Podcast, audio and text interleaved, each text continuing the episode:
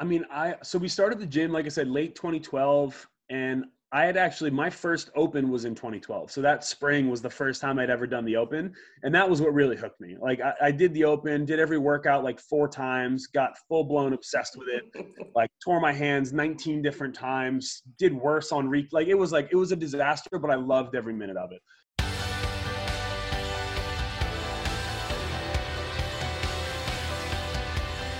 Hi, my name is Scott Schweitzer, and I am the Clydesdale.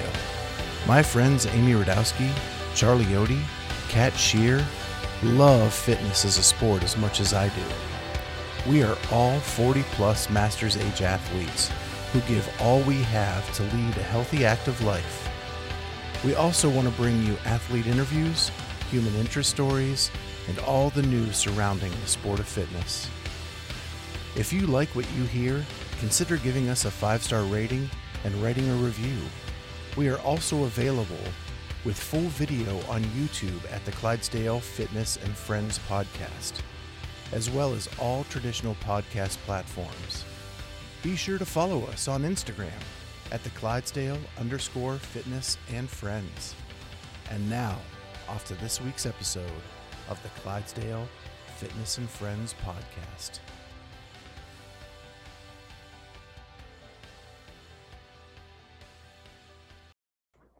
Hey guys, give a listen to the details of our Road to a Thousand Subscribers free giveaway from RX Smart Gear. That our podcast wanted to get to a thousand subscribers on YouTube. Yeah. When you hit a thousand subscribers, it allows you to do so much more. Uh, you have the ability to go live from different events, things like that. And Games Weekend, we really wanted to kind of go live and do some commentary of the games, but we couldn't because we don't have enough subscribers. So I reached out to Dave, and uh, he has agreed to sponsor this kind of giveaway that we're doing in our road to a thousand. And that is every time we hit a new century mark, we're going to give away an RX jump rope, the original RX jump rope. You get to pick the colors, you get to pick the the thickness of the rope, um, but we want to give away a rope every every hundred new subscribers we get. The key to that is you have to be a public profile when you subscribe. Hit that subscribe button if you're public. I get to see your name.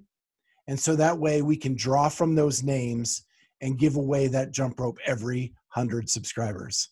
And so we are super stoked about this. Uh, we wanted to do something fun with it, and Dave and his team came up with this kind of concept and we're really excited to keep moving forward with that. Yeah, we're excited to help you along with that. And something I didn't tell you, but I might as well I might as well put it out there. We're gonna throw some other little goodies in there. We're not gonna say what they are, but uh, and it may be different every single time. But whoever uh, whoever wins is gonna get some extra little stuff in there. So it should be oh, fun. That's awesome. And so make sure you hit that subscribe button. Tell your friends, tell your family, because the faster we get to the next century mark, the next time we draw for another rope and you're you're involved whether you are the first subscriber or the thousandth subscriber you're still eligible to win uh, in these in these giveaways. So and now back to the podcast. Let's do it. So you are a month into being a dad. I am. Just turned a month our son just turned a month old two days ago.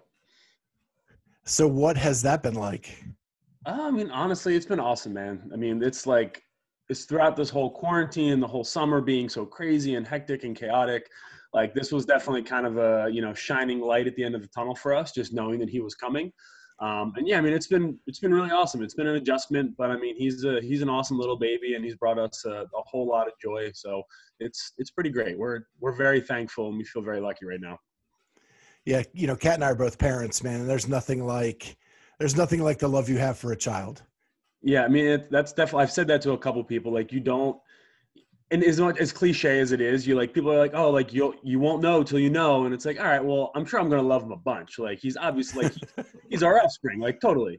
But yeah, there's definitely another level that you just can't even appreciate. Like I mean, for your partner and for your like your kid, you know, there's just like so much that changes when you see them and when you you know when they become a part of your life. It's it's pretty incredible and and you did that with Caitlin. Yeah. And so, how did you guys? How did you guys meet? So we actually met. Uh, we met on an airplane back in 2012. Um, we were so I had just gotten done an internship with an accounting firm, KPMG, and I accepted a full time job offer as an auditor. And I was flying down on St. Patty's Day to celebrate with some buddies and go have a fun weekend because I just got a you know what was my dream job at the time.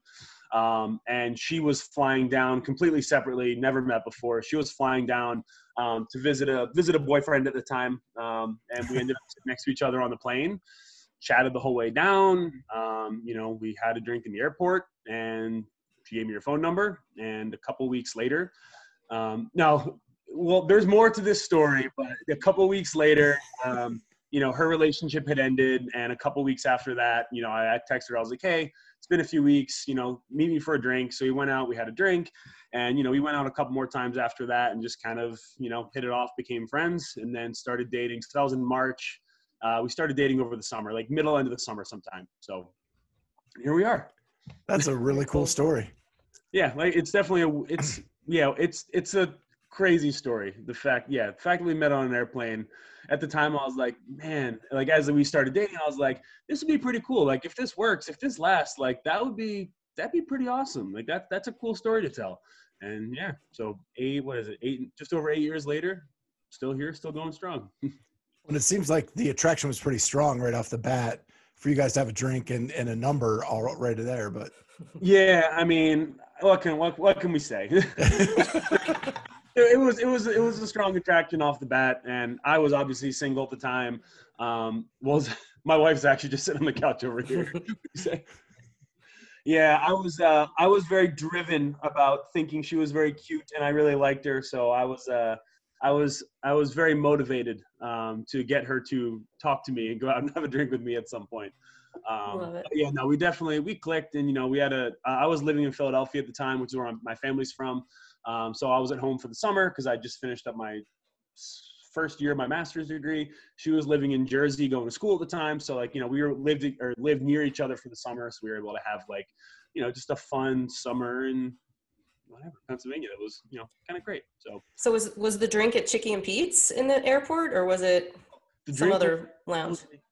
Yeah. So funny enough, we so we flew through Charlotte and we've flown through there a bunch of times over the years now and the bar is gone but we know exactly where it was. Like every time we walk by we're like hey that was where we got our first drink. I forget yeah like i said the the bar is long gone but yeah we stopped and we had a jameson. We're both irish so we were kind of like all right this is you know, Very cool. This uh, it wasn't cheers in in the charlotte airport was it? No it was not cheers. Okay. Yeah. i've been in that bar a few times. Um, yeah. but anyway um, the the part I, I have I'm having a hard time with in your story is that you were an auditor. Yeah, I know, right? Dream job. Yeah, so I had like, so my dad's in. My dad was an is an or he's now a CFO, but he was an accountant. He worked in public accounting. He was an auditor for years.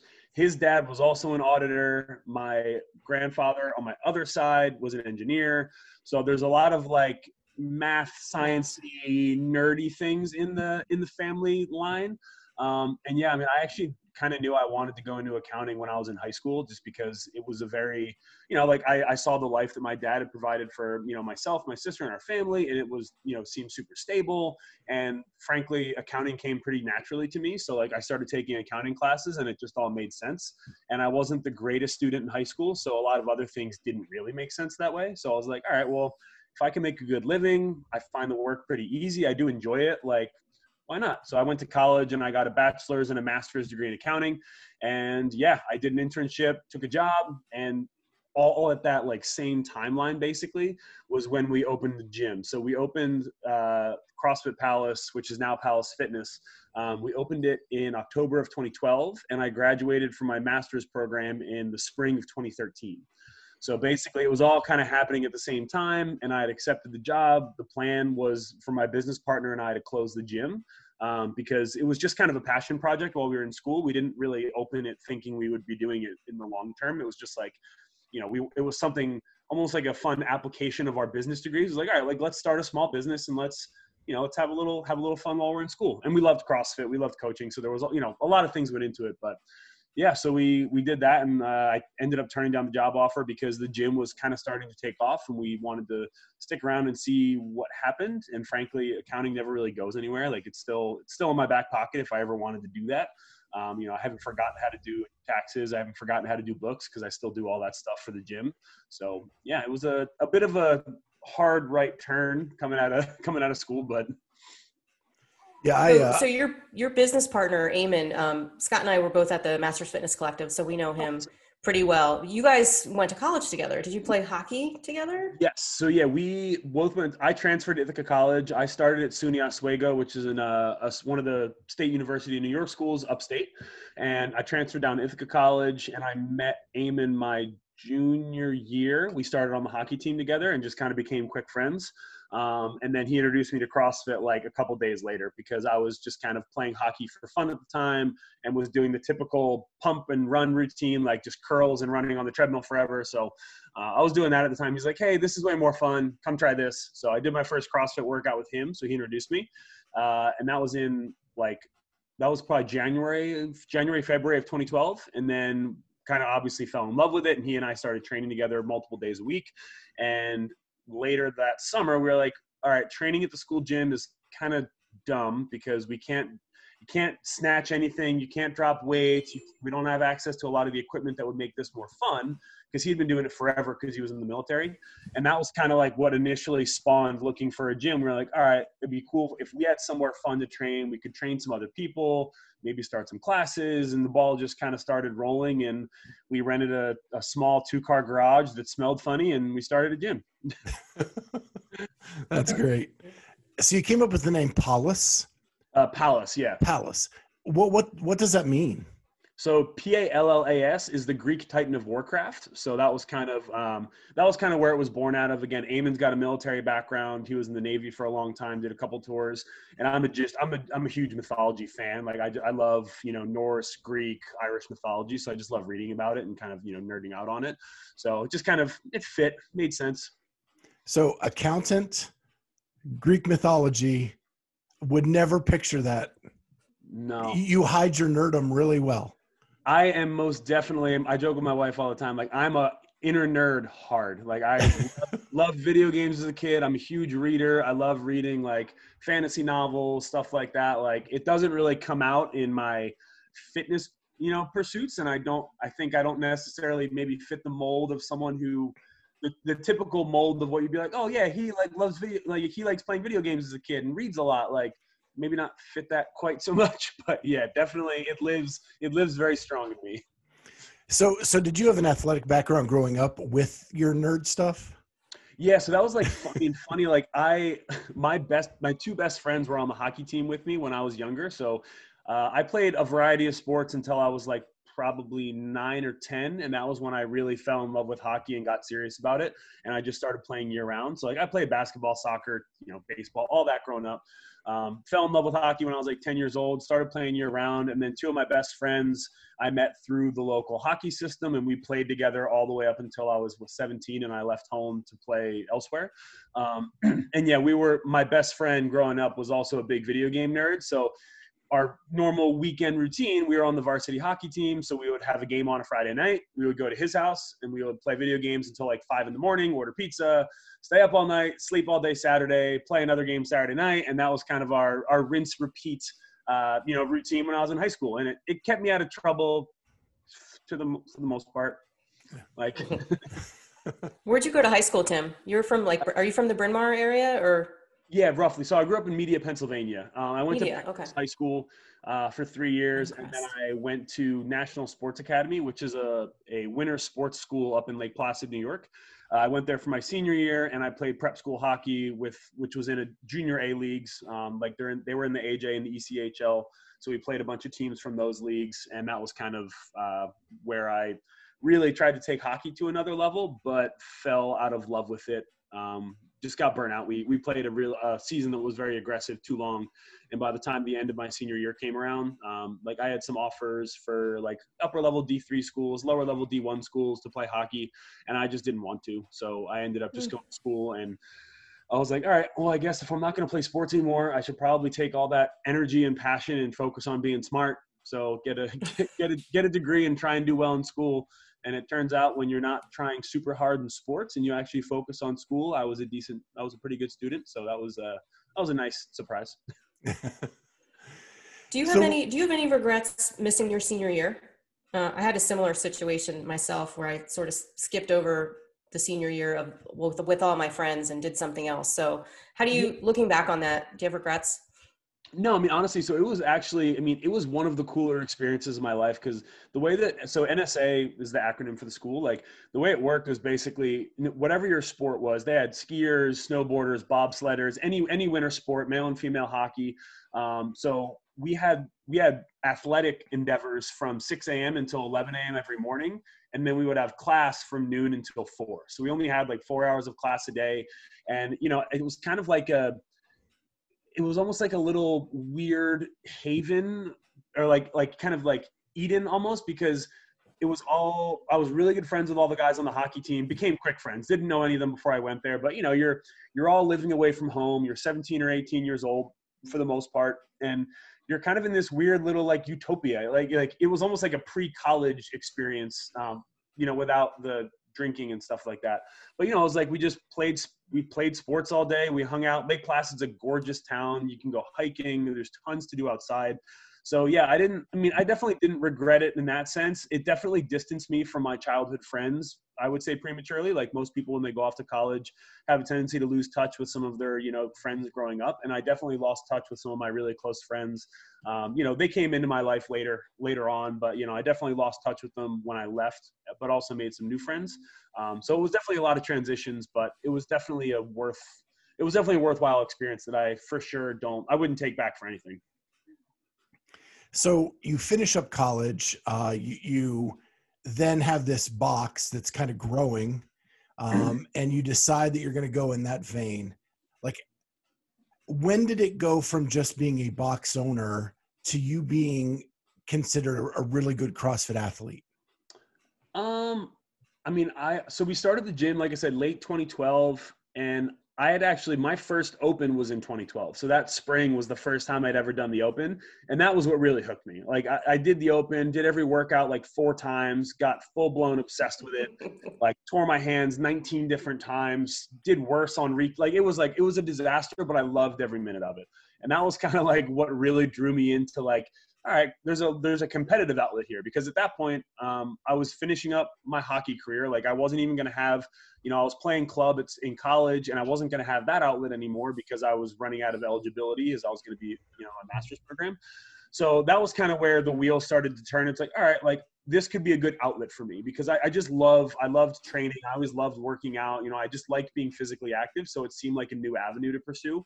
Um, and I qualified for regionals in 2013. And once I went to regionals, I was the last guy in. So like they used to take 48. I was like 54. So like I was the dead last guy to get an invite after a few other people had said no. Um, so I, I went there and I DNF'd on the first event. So like couldn't have gone worse. But saw the experience like you know it was just saw how cool it was and that like wow like there's actually like a little cult of you know like like this CrossFit thing is like kind of big in its own little circle and it was the environment we were in the northeast which meant we were outdoors at reebok headquarters which was just such a cool environment to compete in. So you know there was like that really kind of drew me in and that really started the wheels turning of like okay this could be kind of cool.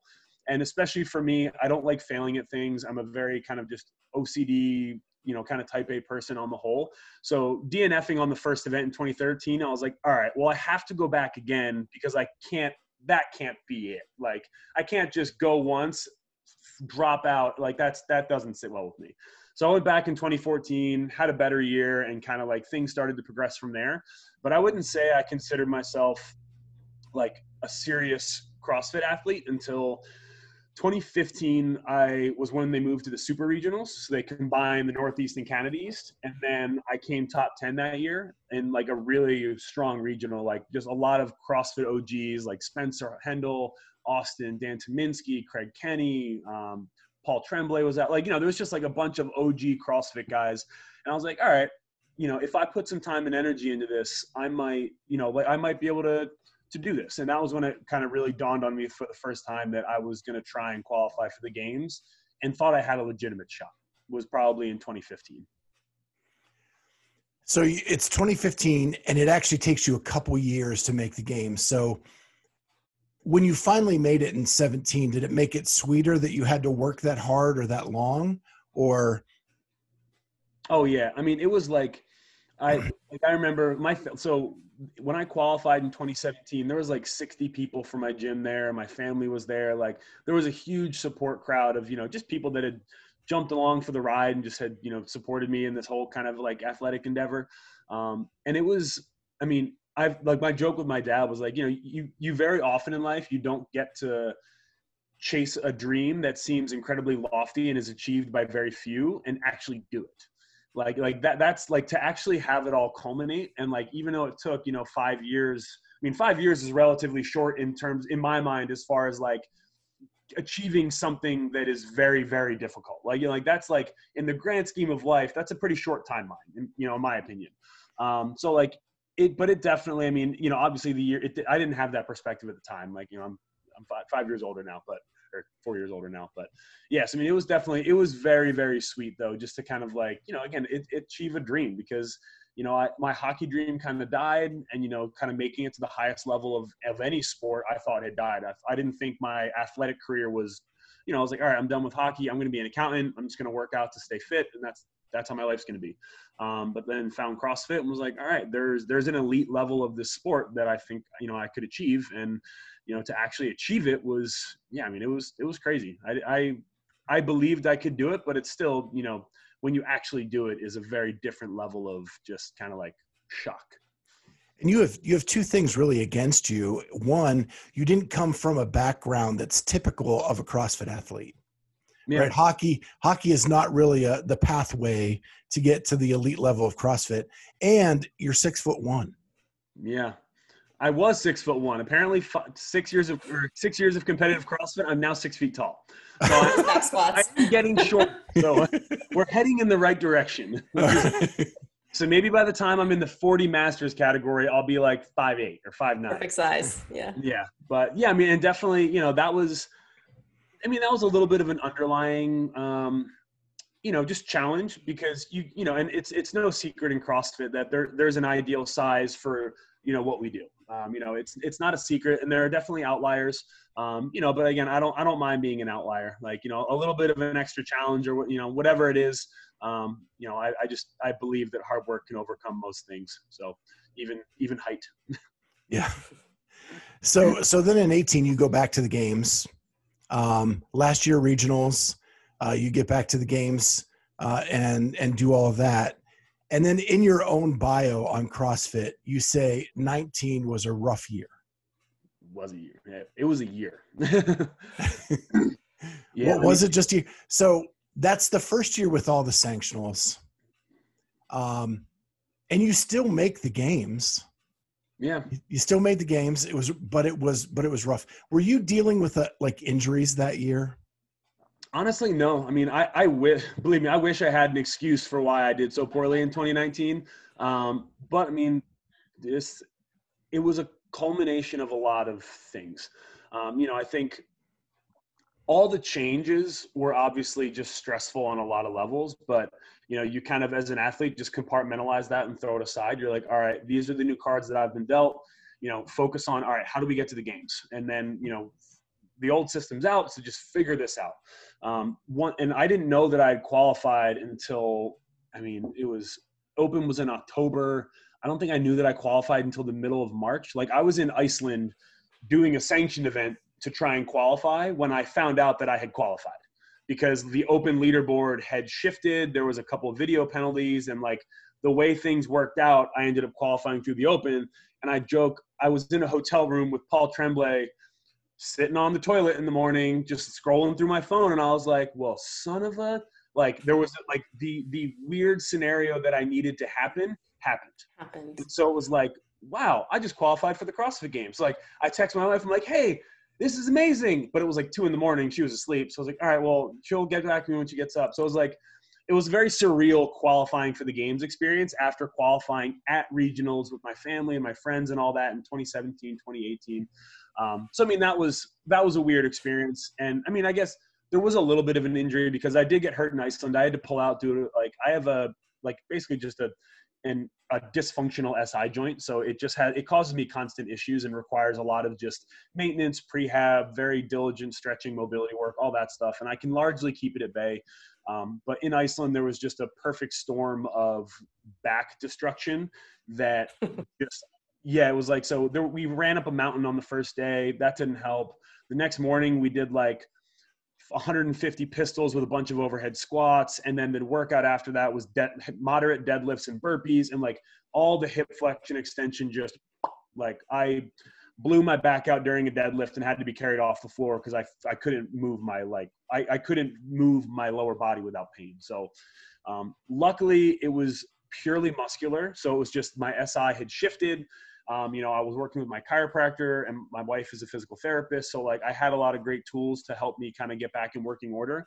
So I definitely was training modified for a while. Like, you know, I, I trained modified for probably two months after that, just to make sure that everything was really back in line before we started to do any kind of heavy lifting or, you know, anything like that. Um, so there was some modified training, but I wouldn't say that it, it definitely wasn't what held me back at the games. You know, at the games, it was just pure and simple and underperformance. You know, there was a the very first workout that came out was was basically my worst movement in CrossFit in the worst scenario possible. So you know, like you know, you don't ever want to say, "Oh, it, the programming kicked me out." You like you know, because that's you should just be fit enough that the programming doesn't matter. You know, like that's what you train for. Um, but like I said, it was just it was the absolute worst case scenario, and it bit me. You know, like we it wasn't that we hadn't been working hard. Like the workout was Legless rope climbs, running, and squat snatches, but the Legless rope climbs were the meat of it. Like that was really the the the differentiating factor for athletes was how you could handle those. And it was just, you know, we were jumping from crash mats, so you couldn't jump at all. So the rope was longer in that sense because usually you can jump a couple feet, obviously and they were a little taller than normal. So usually we have a 15 foot legless rope climb and I, the beam was probably closer to like 16, 17 feet. So that combined with standing on a crash mat, you know, like the rope climb felt as an athlete like you were climbing closer to 18 feet. So for me, you know, again, it's like legless rope climbs are hard, tall legless rope climbs are harder. Tall legless rope climbs where I can't jump are about the hardest it gets. And, you know, it just I wasn't fit enough. Like I, I wasn't good enough for the test. And it wasn't that we hadn't been working hard in training. Like we've been doing unilateral pulling work. We've been climbing ropes like fiends. I mean, like we had been doing all the right things. You know, frankly, I just wasn't up to par with the field. So, and it's definitely, it's seriously influenced both my mindset and my training since then. Um, because obviously we don't ever want that to happen again. So yeah, it was a it was a rough start. And for, for, anyone that wasn't following the games that year, I got cut in the first event, and that was the end of the games. So I'll sum the whole thing up for you, nice and succinct. so two quick questions about that. One, back to Iceland. Mm-hmm. Uh, there was a video. I I can't remember who did it. It was like a behind the scenes of what was going on at Iceland.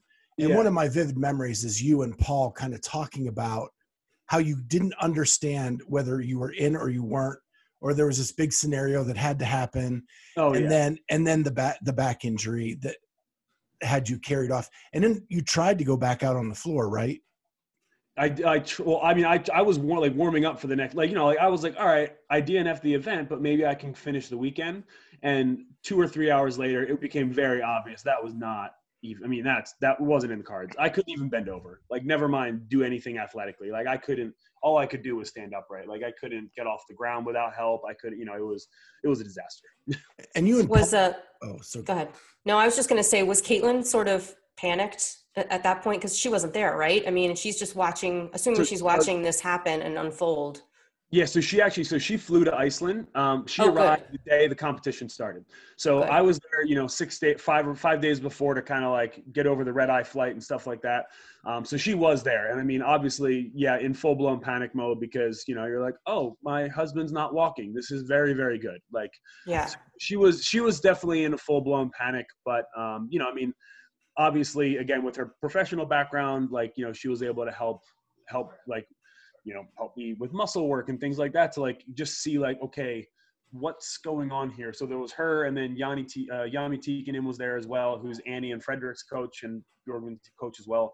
He's also a Chiro, so he was, or I think he's a Chiro, but he was there to help as well. So like I had some, I was lucky to have some great tools to like, you know, in a foreign country, be like, all right, like you're you're okay, you know, like you're mm-hmm. you're dysfunctional right now, but you are, nothing's broken. It seems. So that was nice the other question I was going to ask is you and Paul seem to be closer than other athletes are. You you were in the same region. Um, I don't know how long you've known him, and maybe I'm just making the assumption, uh, but it just seems like you guys have a pretty tight relationship. Yeah, I mean Paul's a Paul's a great dude. Um, you know, like we competed together at regionals a bunch of years, and then you know we're relatively close. Like Ottawa, where he is, is only three and a half, four hours from me. So we did an open announcement together in 2019, 18, 19? We did an open announcement together with myself, Paul, uh, Pat Vellner, and Craig Kenny. So we had, and um, Pete Shaw as well. And we had like, you know, so there was like, it was like a bro down weekend. And there was, you know, we threw down and there was some, you know, drinking and things like that. It was just like a very fun, like so we, we became kind of like pretty good friends and we've always just kind of chatted a whole bunch and kept in touch since so i mean yeah he's a great dude we competed in iceland together we shared a room in iceland so i mean you know we just yeah, I mean, and he's a former hockey player, so there's certain like hockey players are just weird. Like we're you know they're kind of like rugby players. Like Chris might like Chris Clyde. He's like rugby players are rugby players, and like you just kind of are together. And like hockey players are kind of the same way. Just like whether like whatever it is, there's just this kind of like underlying like oh yeah bond there. So I mean yeah, we definitely we became pretty quick friends. And you um you mentioned that you were cut in the first cut of that 2019. Were you surprised when they brought out the cuts or or how quickly they came? Um, I mean, I definitely wasn't surprised by the cuts because you know you look at a field of 130 athletes and you're like, this is dumb. Like no one wants to watch this. Like this this isn't administratively feasible. This you know like this isn't fun to watch. Like you know it's just it's too much. Um, so we definitely you know I knew the cuts were coming.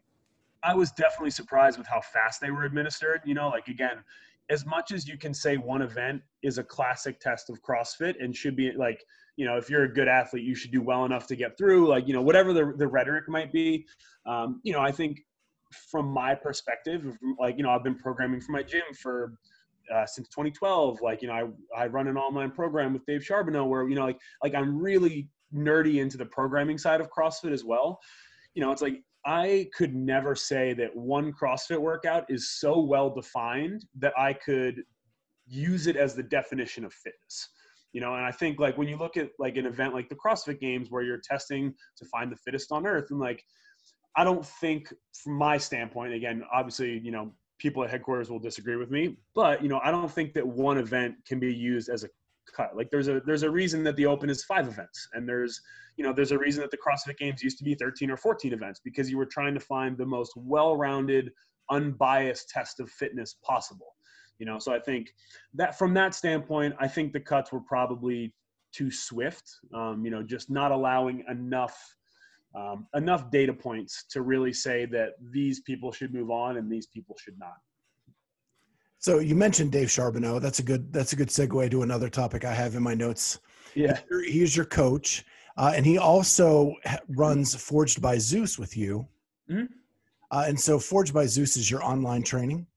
Yes. So basically, yeah. So Dave and I started working together in 2015 when I started doing Grid, um, which is a fun story in and of itself that lasted for a few years.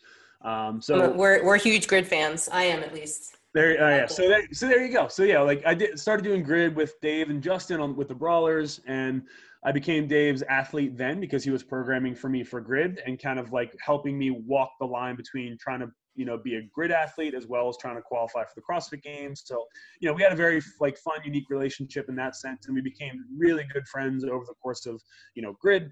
Um, and yeah, Forged by Zeus is our online program. So basically, we put out like there we do remote coaching as well but it's a lot of programming templates um, for athletes of various levels various you know uh, uh, programming styles things like that. And we publish my programming. So you know i think it's like we publish exactly what I do every day. So, you know, if people want to train with me or they want to, you know, they like my training style and they want to give it a shot, like, you know, we put out the whole thing, like start to finish, warm ups and accessory mobility, all that stuff. Like it's all kind of included in there, um, which was kind of like what it started as. It was like, all right, well, you know, let's let's put your program out to the masses, and if people want to follow along, cool, they can. And then from there, we spun off and we started writing other programs for athletes of different ability levels. And then we brought Chris Clyde in, started offering a strength and conditioning bias program. So you know, we've kind of we've grown from there. Um, but yeah, so it's that's our online gig, which is a ton of fun. And another um, nod to the Greek mythology with the name. Naturally, although that one, that one came well before uh, Dave has been. He's been like like shoulders like Zeus, like because he had he can just press the house, like and he always he's just always had a crazy press. Like when he was competing in CrossFit and all that, so he was nicknamed Zeus long before uh, I came into the, the picture, and then Forged by Zeus just kind of fell right into it because we are like, all right, well, Dave's Dave's the programmer, and he's kind of making all of us into you know helping shape us into what we are. So here we go, Forged by Zeus. How can people access that? So all, we run almost everything through our Instagram. So we have an Instagram account at Forged by Zeus. Um, you know, we all of our program samples are in there. You know, um, frequently asked questions, which program is right for you, general goals, descriptions of each program, stuff like that, and then you can also sign up that way. So pretty much everything's through Instagram now. We're working on we're working on a website in the you know next couple of months, so we'll have a little bit more you know developable or digestible content for too long, hopefully. You guys have any uh, any aspirations to get into the affiliate program space? So we've, I mean, we've thought about it, and like it's it's always been a weird balance because I still write my program for our for our gym. So you know, like I like I write that myself, and Dave programs for Community Fitness Queens. I think they call themselves now. So like you know, like there's, so we've thought about it, um, but frankly, there's a lot of I mean, there's a lot of people doing it that are doing it very well. You know, like Ham Plan does a great job of it. NCR does a great job of it. You know, like there's there's plenty of avenues for affiliate mm-hmm. programs. Um, and the you know, I think from for our standpoint, that's maybe somewhere down the line. Um, but for right now, like focusing on the individual athlete side of it is kind of where just where we've put our focus. So, so speaking of programming, sorry, I have one question about the games. Um, what event at the 2019 CrossFit Games sort of made you salivate and wish you could have performed yeah. in? I mean, honestly, the one right after the one I got cut. the uh, so like I oh, got the the push press one. Yeah, the row push press handstand walk. Like handstand walking's probably my one of my favorite things in all of cross. Like I just love handstand walking. I like being on my hands handstand push-ups, handstand like anything like that. I just find super enjoyable, and I'm also pretty good at it. Um, so like I was, I saw the next event, and admittedly, so I got cut. I went out for drinks because I was sad. And sure. so I went with my family and had a bunch of beers and did my thing. And then they announced the next event, and I went into the hotel gym and like five beers deep did the workout and was like, I was like, man, just, just Like, you know, it was, it was, one of those things where like five beers deep, I did more than well enough. You know, it's just like things like that where you're kind of like, you're just shaking yeah. your head like, damn it. Yeah. Well, uh, fun fact, I was actually a judge at the 2019 games and I was in your lane for that first event. Oh, really? I was one of, I, we didn't have a specific athlete. We were, well, I guess we did, but you know, you had to like, you could pick any one of the five ropes. Yeah, yeah. So we were kind of all over the place, but and I knew who you were because I live in Delaware and I'm a coach, so I know Chris and I knew yeah. you, and it was it was so hard to watch. You know, oh. I mean, like especially when I was sort of towards the end of one of the, and I whenever you get people that you know or you recognize, like you're just, you know, you're you're secretly cheering for them, and especially in one of those because there wasn't much counting to do. It was like, did you hit the rope? Did you come down? Yeah. but that was really, yeah. I mean, I feel for you because that was really hard to watch. Yeah, I mean, honestly, like that was what was that? Yeah, my wife agrees with you. It was very hard to watch. no, I mean it was definitely. You know, that was like one of the like re reliving that experience. Like, I mean, I like I I it, it's burned deep into my psyche. You know, just like the like the the level of just. It's like laces out, right? Yeah, like it, man, it. Yeah, that no that that experience to me, you know, like I like to relive it briefly. You know, it's like when things start to go wrong, like I I've done enough mental training that it's like, all right, you get one, you miss one rep, and it's like everything's still fine. You're like, all right, I'm still in the game. It's all good. You made a mistake. Mistakes get made. Fix it. You know, like do whatever you can right now. Make an adjustment. Fix it. Got to like I successfully got one, and I was like, all right, it's gonna be okay. Like my next rep was good, and then that. So what was my fourth climb of that round that was supposed to be three? I then failed the fourth climb, which meant that I was in for five rope climbs in that round. And at that point, the like things started to unravel because it was like you I, I knew deep down in me at that point that there was probably nothing left that I could do. So it was like standing on the field and just knowing that this was it like it, that your performance was not going to be enough and that my family was there. They had all my family my in-laws had flown out my coach like you know just like the gravity of like i failed. Like it, it settled in standing on the floor and i mean there's just like there's no like it's probably one of the biggest failures of, of my life to to this point. Like as far as like feeling like I have failed both myself and the people around, like around me, like just that like that giant letdown. Um, I mean, yeah, it's it's not something I'll ever forget, and it definitely, I mean, good, bad, or indifferent, it shaped me into a much much different and much stronger person. You know, leading into that next season, and just kind of as as far as you know dealing with adversity like you know again you don't really find out who you are until you get punched straight in the groin in the face at the same time and like you know, it's like for me that was like that was the one two shot. Like that was the mm-hmm. that was the upper lower that's it. And i mean you know it definitely it taught me a lot about myself you know in the going coming weeks and kind of how i handled it how i dealt with it processed it and also how i attack training going forward. Like it all you know it, it taught me a lot and a lot of really good things that i that i think are very useful for me kind of going forward. Yeah and, and a lot of great things have happened this season like that we can still talk about right? Like the 2020 yeah CrossFit game season. Um, what was that like for you, that experience? Yeah, I mean, on, and like that's the thing is like you know coming off of such a rough season, like I mean honestly, 2020 was pretty great. Like you know, like obviously you never do as well as you want to. Like short of winning, you're not satisfied. Like that, you know, duh. Like we're we're not here for participation trophies. We're here to win you know so it's like but like that being said you know i my first sanctioned my first competition event after the games i finished on the podium. So i went to ireland and against a really strong field came on the podium and i was like all right this is awesome. Like i like i i ireland i fixed a lot of problems that i that i was having in my competitive uh, psyche. Like at the 2019 2018 games a little bit and the 2019 games as well I wasn't competing like myself. Like I, I, had a very, I had a different mindset. It wasn't working for me. I needed to fix something. I needed to make adjustments. And so going into Ireland, I knew that. And I went into Ireland with a completely different headspace, like kind of back to like rookie me, like back to like, okay, this is when you had fun and it was awesome and you did well and like, like, and you performed well. So you, you put all these facets together and I was able to do that in Ireland. I had an absolute blast. I outperformed myself, like, you know, just everything went really well. So like for me, that was like a huge confidence booster going into the 2020 season, being like, all right, you know, 2019 happened, we digested it, we made corrections, and they're working. So here we go, like full steam ahead into 2020.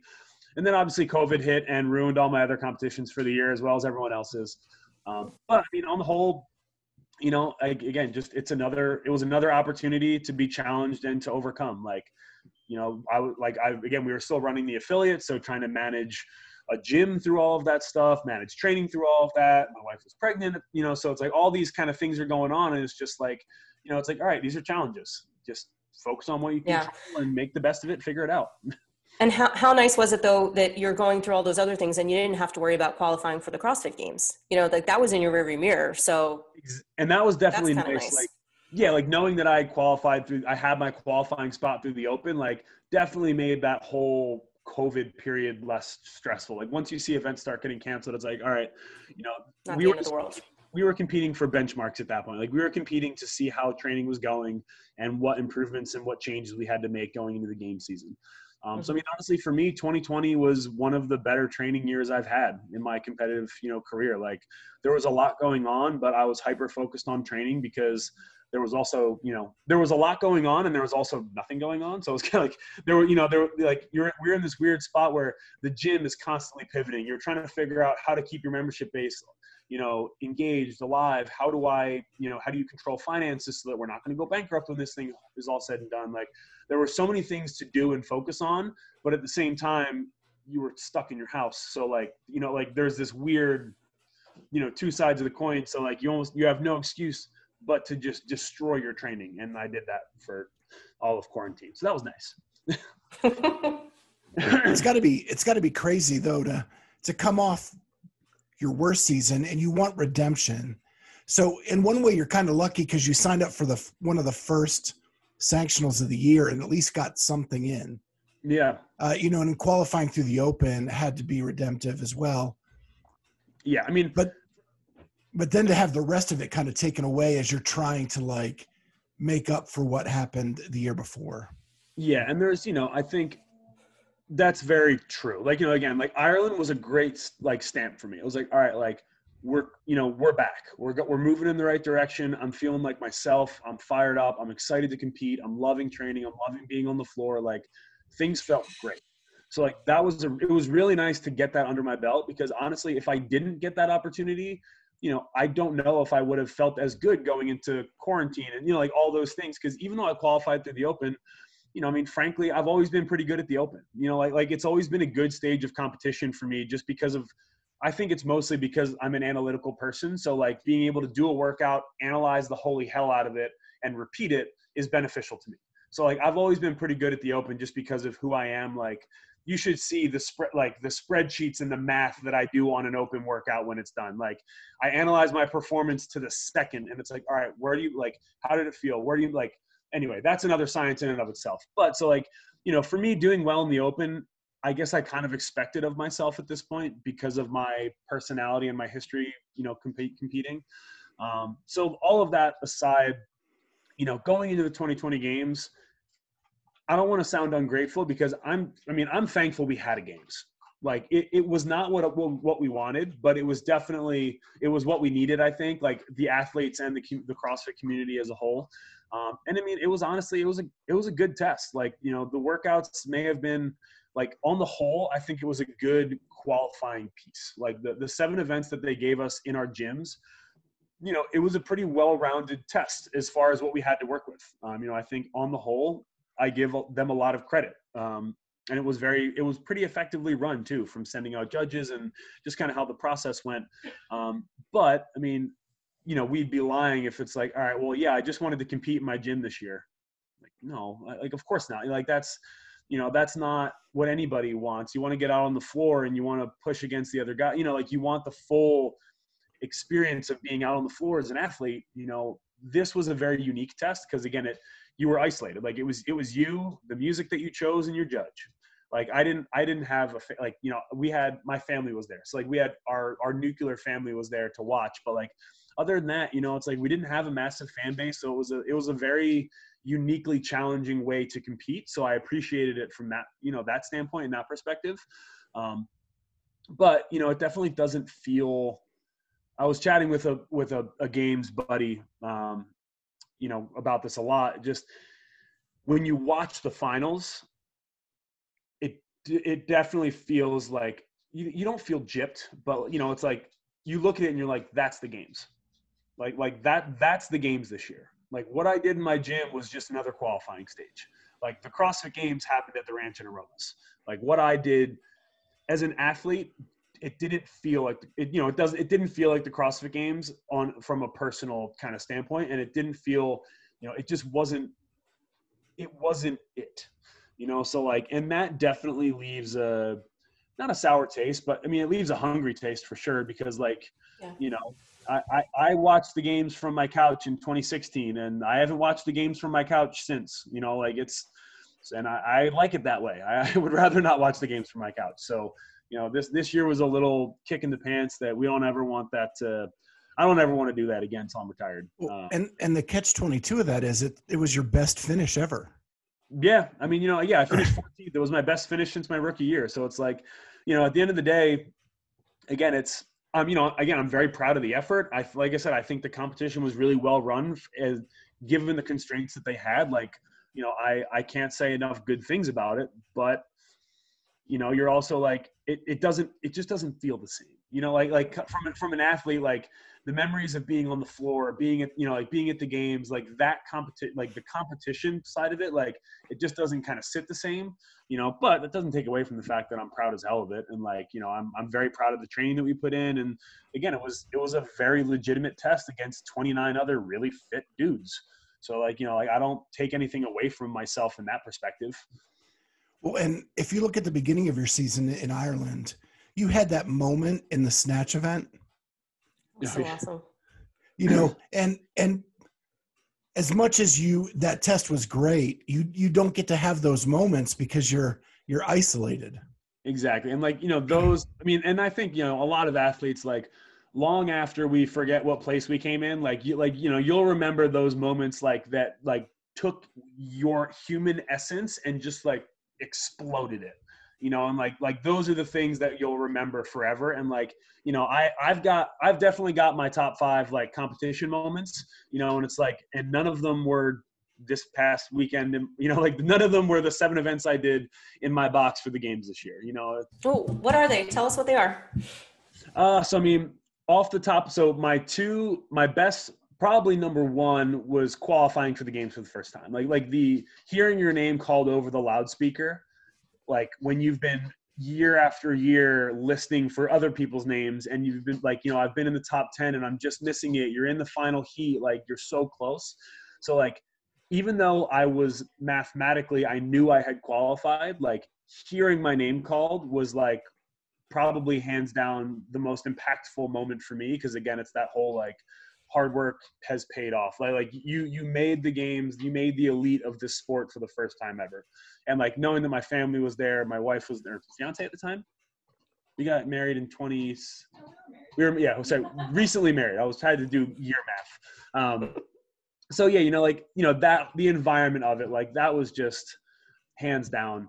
Um, other ones, the clean and jerk ladder from the games in 2018. Um, there was a speed clean and jerk ladder, and it's in the Coliseum. You know, you've got whatever 15,000 screaming people, best environment, you know, in the sport of CrossFit.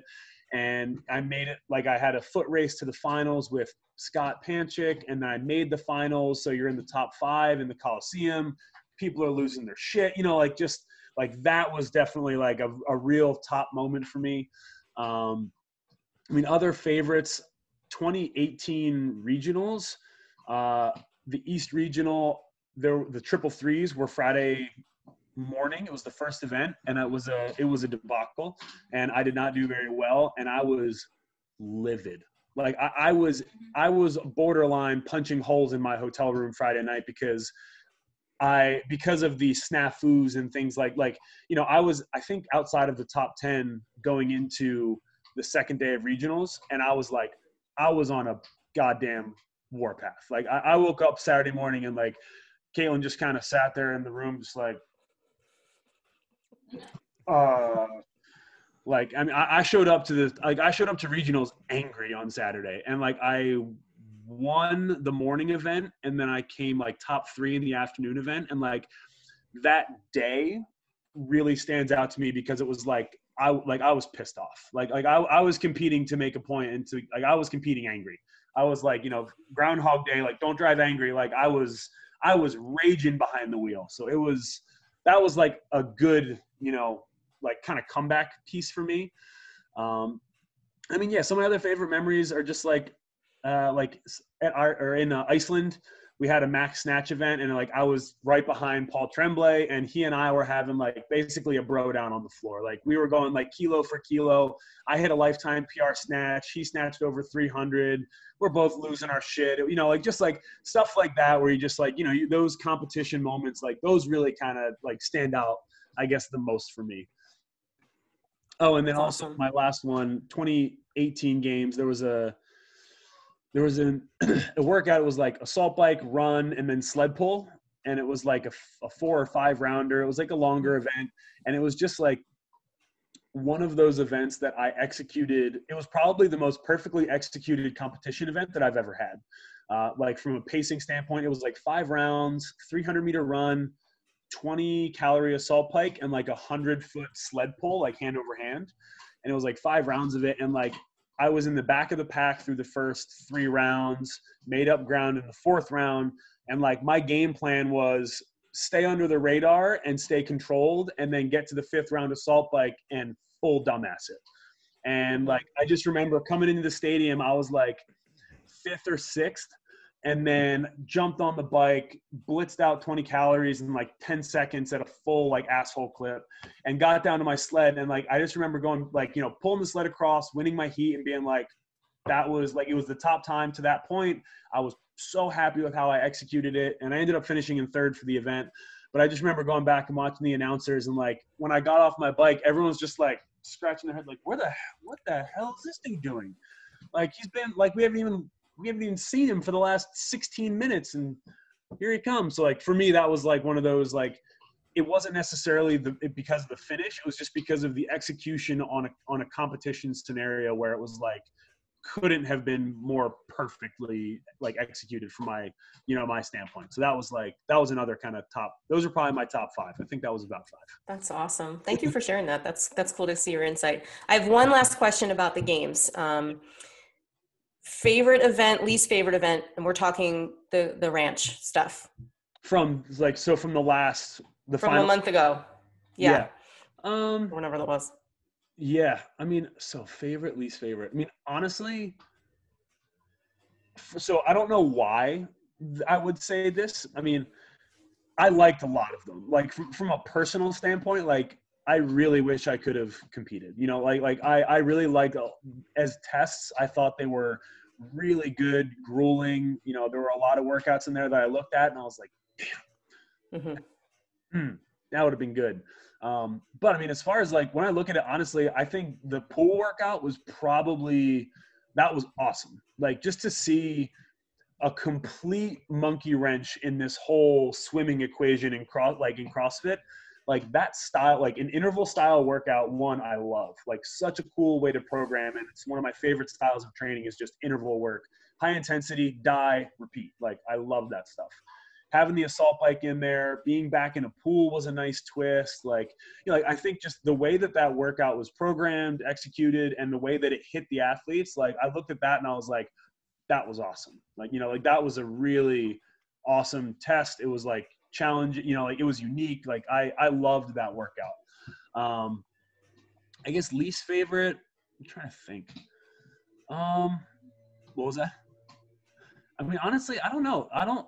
I honestly liked a lot of the workouts from that weekend. Like I thought the handstand sprint, you know, again another unique like uh, way that kind of paid homage back to like regional events where you had like a 250 foot handstand walk, you know, max unbroken or for time. Like, you know, like I, it kind of harkened back to like older, you know, competitive days of CrossFit. So like everyone. Have you tried that one yet?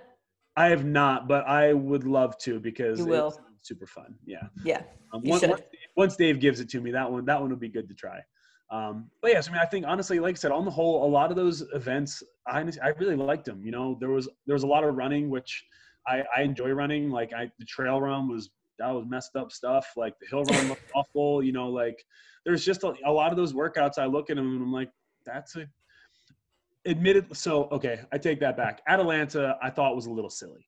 Um, I guess like not from a it's not like as a competitive CrossFit athlete, you're kind of we're just kind of expected to do kind of inhuman shit.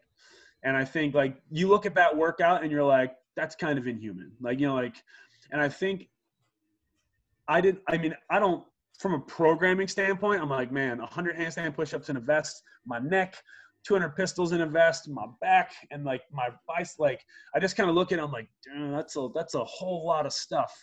Um, so like, you know, from that standpoint, I didn't necessarily love it. And also from a viewership standpoint, like I understand why they only had five people at the games, obviously. Like I get it. It's all things considered this year. Um, but you know, I just thought some of the events weren't super fun or engaging to watch with five people.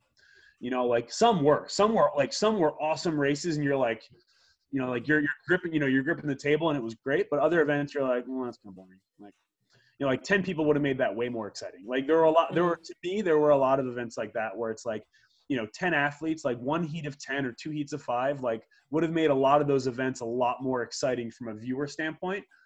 But you know, I, I COVID, I get it. Like Yeah. That's our reality. So I'm gonna I'm gonna try to put two questions into one.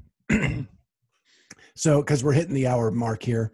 Yeah. Um, so you know you, you uh, sanctionals you traveled all over the world Yeah. right you you didn't really do any american sanctionals Mhm. and then what do you want the future to look like as a season now that we're going into this new thing do you like the sanctional look to that and being able to see the world and i also noticed like the payouts from those events are not great Mm, no. for you to be traveling all over the world. Yeah. How do we fix the payout so that you can become more of a professional athlete? And how do we structure it so that it makes sense and it's more enjoyable for both the athlete and the viewer? Yeah, so I'll try and go. I think there's like three answers to that question. So we'll go first. I love like the opportunity to travel. Like my other than like my family and fitness, like traveling the world with with my wife is like my favorite thing to do. Period. Like if if I could find a way to make that a career, I would probably I would probably do that. Um, you know, like I love new places, new things, new people. Like I love that stuff. We've been to South Africa twice. We have like lifelong friends over there now. Like you know, there's like I've had unreal experiences traveling in relation to CrossFit, and I like man, I wouldn't trade them for anything. Um, so I think that part of it is awesome. Um, but I, it's it's not sustainable from a financial standpoint or from like a storytelling standpoint. And you know, you'll hear a lot of like a lot of people will talk about like you know you can't follow CrossFit the sport right now. You can't like you ha- you have to have a PhD in fitness in order to follow how the hell you get to the CrossFit Games and how you do. You know, like it's not easy and it's not it's not really fun. You know, so from from a from a fan digestive standpoint, I mean it's you know it's fun, but um, so yeah, so I mean secondary piece, you know, f- for me, like what I was lucky enough to do is like going into the sanctional piece. I had enough of a pedigree in CrossFit, both as being an affiliate owner, being a coach, having been to the games twice at that point, that I was able to, you know, leverage my myself and my brand to create revenue opportunities abroad to compete in sanctionals. So like I would host seminars while I was going to compete at sanctioned events to help offset the cost of competing, you know, so like to make sure that I could go and, you know, so like I did that when I was in South Africa, I did that in Ireland, you know, like I, I've hosted plenty of seminars across the East Coast as well. Like, you know, so like I would, I would intentionally reach out to gyms and be like, hey, like I, I'm going to be in the country. I would love to host a seminar talking about, I mean, whatever you want, but like, you know, competitive side of CrossFit mentality, a real intensive coaching experience, like stuff like that. So I was doing those when I was traveling to compete as well. Um, so like when I went to South Africa, I did a couple of them. Um, and then same thing when I went to Ireland, like I said, I had or had two over there as well. So that was kind of how I balanced it because I, you know, again, the the payouts from sanctioned events are not enough, especially when you're looking at it's only really podium spots for most of them. Obviously, some are paid out a little further, but you know, it's not enough to make a living, and sometimes it's not even enough to cover your cost of being there. Um, so third piece, you know, I think going forward, um, I mean, honestly, CrossFit headquarters just kind of has to make up their mind. Like they either have to say we like, and it seems like what Eric Roza is saying is is this is that we love the CrossFit Games and we want to see it grow to its fullest potential. Like that's option one. Option two is we're out. Just gotta go figure it out. You know, like like someone else pick up the torch, carry it on, make the sport as best as possible. You know, and I think they have to go one direction or the other. Like they they either have to be all in or they have to be all out because there's a lot of potential here. Like there are a lot of stakeholders that have like plenty of money and are really invested in seeing this sport succeed. Um, so I think that's kind of decision number one. And like I said, it really sounds like based on some conversations, you know, I've been able to be a part of based on what Eric has said publicly. Like he seems fully invested in cross in the CrossFit Games becoming awesome and taking it to like it's the next level, which is great to hear. Um, you know, I think from and from from a standpoint of sustainability, you know, I think the you know CrossFit has to they have to invest in their athletes. Like you know, they they have to create revenue opportunities for athletes within the sport in order for this to be sustainable from like a top level. Because you know, you're not going to see a lot of new athletes getting into the sport if there aren't opportunities to make a living doing it. So like right now you'll see, you know, people who are in the sport, they have sponsors, you know, whether a couple small ones, major ones, you know, like wherever you are as an athlete, a lot of the current level CrossFit Games athletes have a few sponsors that help them round out their, you know, financial portfolio in addition to a lot of them running gyms or running online programs. You know, like you're doing other things to help kind of make the whole picture come together, um, which isn't necessarily a bad thing. Like, you know, again, uh, you CrossFit doesn't need to pay our entire living. Like, I don't think that's the case at all. But there needs to be enough of a revenue opportunity for that to be the case. You know, so I think. bringing that like bringing those into alignment so like making sure that there are revenue opportunities from the top to the bottom at the games in my opinion like, you know, you if you go to the CrossFit games, if you compete at the highest level of CrossFit, you should make some money. Like it, it's the highest level of the sport. Like the fact that you go there and lose money, frankly, is not, you know, that's that's not really acceptable in my in my opinion.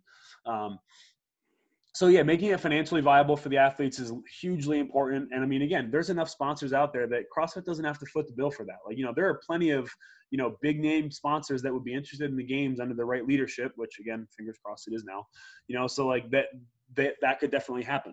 Um, and then the other thing to me is like, it's got to make sense. Like from, from, from a linear perspective, like, you got to have a, a, step A, step B, step C CrossFit games. You know, like like you have to have some kind of linear progression to follow that is engaging for fans, that is easy to follow, and that makes sense for athletes. You know, that like gives us a season that we can plan for, prepare for, and that we can execute on. You know, like it's it's it's not any professional sport is hard enough that you don't do it year round for a reason. Like there's a reason football doesn't go on 12 months a year because it hurts you know and like training for the crossfit games frankly it hurts a little you know like it's it's just one of those things you can't do it at the highest intensity possible year round and that's why you need a season you need an off season you need to be able to peak at various points you know like we did you need that structure. And i think that's the other biggest thing that needs to happen is like whether it's a combination of sanctionals and you know I, like whether i don't whether they go back to regionals or whether they use just sanctionals or whether they do a mashup or like whatever they do, it needs to be linear and it needs to be condensed to a certain time period that al- that allows athletes to treat it as a sport and also, you know, ha- have a life around it. All right, last question, super quick.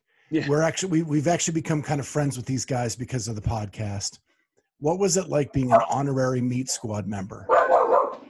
Sorry, one second. My dog is losing her, losing her mind. I think there's a delivery here. Sorry, say again. so, what was it like being an honorary Meat Squad member? Oh, that was fun.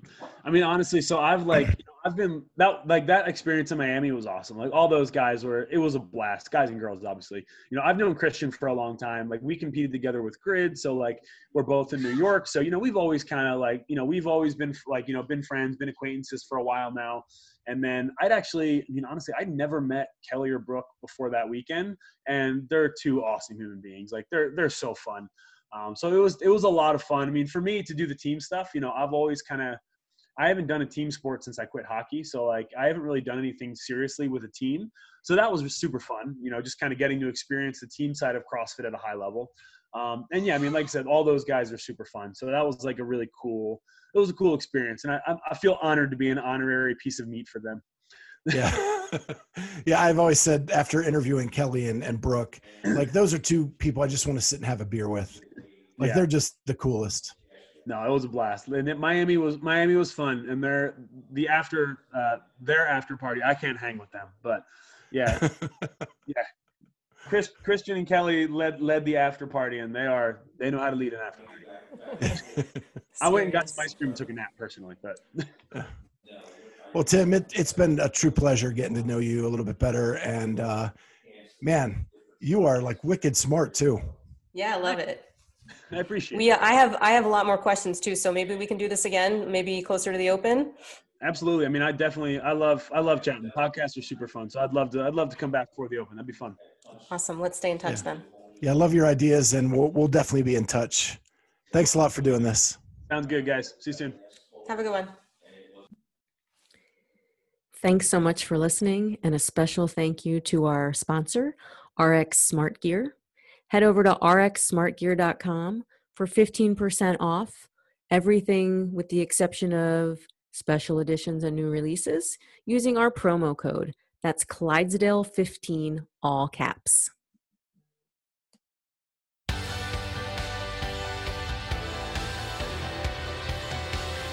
Thank you for joining us on the Clydesdale Fitness and Friends podcast. Remember, you can find us now on YouTube as well as all major podcast platforms. Please go ahead and hit that subscribe button on whatever platform you use and consider giving us a five star rating. Thank you so much for joining us, and we'll see you next time on the Clydesdale Fitness and Friends.